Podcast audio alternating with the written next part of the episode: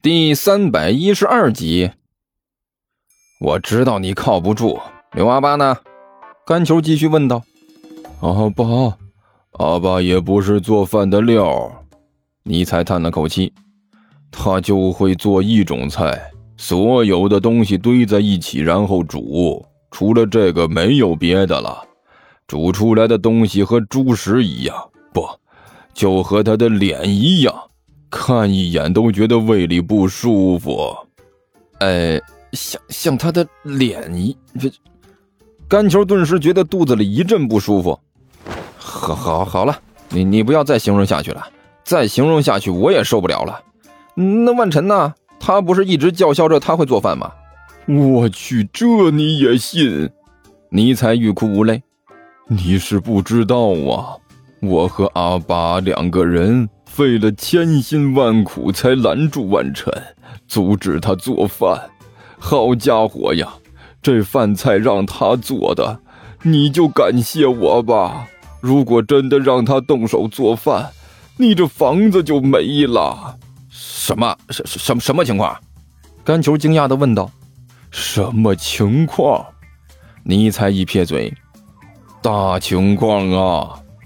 这姑奶奶简直都疯了，非说什么要做拿手菜给我们吃，从冰箱里拿出来的冻肉也不化开。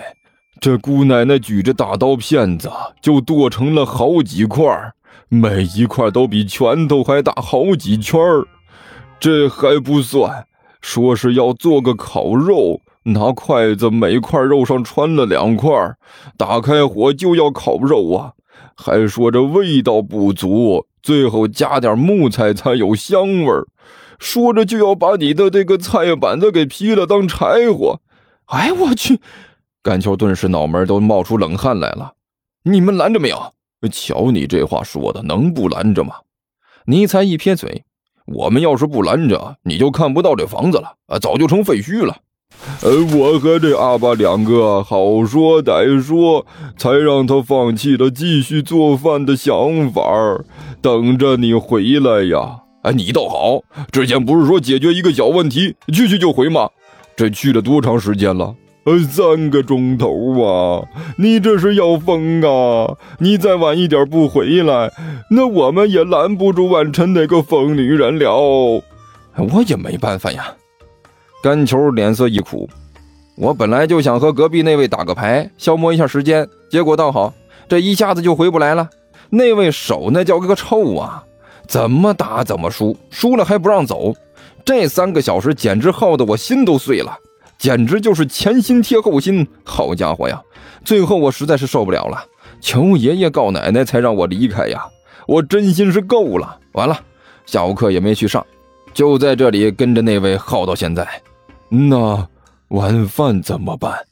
尼才一脸期盼地看着甘球，我们怎么解决？我现在饿的能吃下去一头牛。哎，实话说啊，哎，我我现在也是一点做饭的力气都没有了。甘球哼哼唧唧的说道：“我现在脑子都是晕的。我第一次发现和手这么臭的人打牌也是一种负担。那可不行啊，胖兄，你可千万要三思而后行啊！”尼才一听就急了：“你要是真的让那个疯婆子做饭，你这屋子可是彻底就毁了。”喂，我好像听到门口有动静了，是甘球回来了吗？就在这时，客厅里的万晨突然对着外面喊道：“哎呀，我刚才要做点东西吃的，结果尼才和刘阿八死活不让我做，说是等着你回来再做。现在回来了，那做饭吧。如果你不想做，我也可以代劳的呀。”呃呃，不用！甘球忍不住打了个哆嗦，连忙说道：“瞧你说的，不就是做个饭吗？多大点事啊！我现在就来啊，来了。”哦，万晨这才应了一声，没了动静。哎呦！甘球和尼才才拍了拍胸口，长出了一口气，差点笑死我呀！尼才嘀咕了一句：“谁说不是呢？”甘球重重的点了点头。不过吃什么呢？我现在真的是有点懒得做饭了，再懒也要坚持一下啊！尼才一脸严肃的说道：“好吧，你赢了。”甘球无可奈何的叹了口气：“哎，为了我家房子着想，我也不敢让这位姑奶奶做饭了，吃点简单的吧。吃点简单的？尼采一愣，呃，什么？面条。干球随口说了一句：“不会吧？”尼才一缩脖子，又是方便面。虽然我倒是不介意，那东西味道倒是挺好。不过拜托你能不能不要在里面加什么鸡蛋呢、香肠之类的过油的东西？虽然现在我对地沟油已经有一定抵抗能力了，可是那玩意儿吃多了还是觉得难受。你放心。干球一撇嘴，这次我们不吃方便面了，那吃什么？炸酱面。干球一摆手，走吧，我们去买面条。哦，知道了。尼采点了点头，不管什么都好，尽快吃到就好。嗡，在干球的客厅地下，刚才挖出来的地道里，那块写着“古体凶”字的石碑突然发出了一道蓝光，蓝光闪烁，照亮了一段地道。慢慢的，蓝光散去，地道里恢复了正常。而那块石碑也不知道什么时候消失不见了。嗯，在干球房子外面，一颗脑袋猛地抬起来，紧张地注视着干球房子的方向。这种异常独特的波动是什么东西？喵！这个家伙低声嘀咕了一句：“不对劲，这里的情况越来越不对劲了。看来有必要再和那个胖子接触一下。可是那个可怕的女人，喵！”喵！突然，这个身影猛地站起身来，声音里多了几分坚决。不行，我不能退缩。我是伟大的战士，我不能因为这种事情就畏惧。我要试试看，接触一下这个家伙。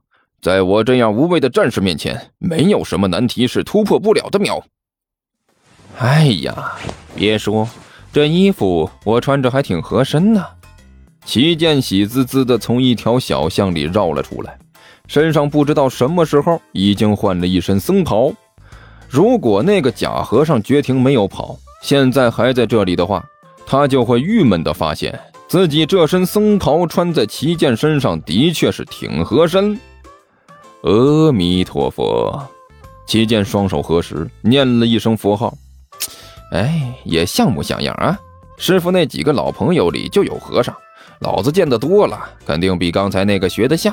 就是这头发，齐剑伸手抓了抓自己头上的头发，好像有点长。嗯，剪了还是算了。真要是剪掉，那就彻底成为秃驴了。还是留着好了，反正也不算太长，呃，耽误不了什么事情。真要有人问的话，就随便编两句瞎话就好。反正又不是没编过，有个这样的身份掩饰一下也方便行动。收拾好之后。齐剑大摇大摆的走了出去。这货本来的就一直在山上修炼，身上的确是有几分出尘的味道。如果没有碰到美女的话，也是比较正常。所以这么一副和尚打扮走出去，的确是像模像样的。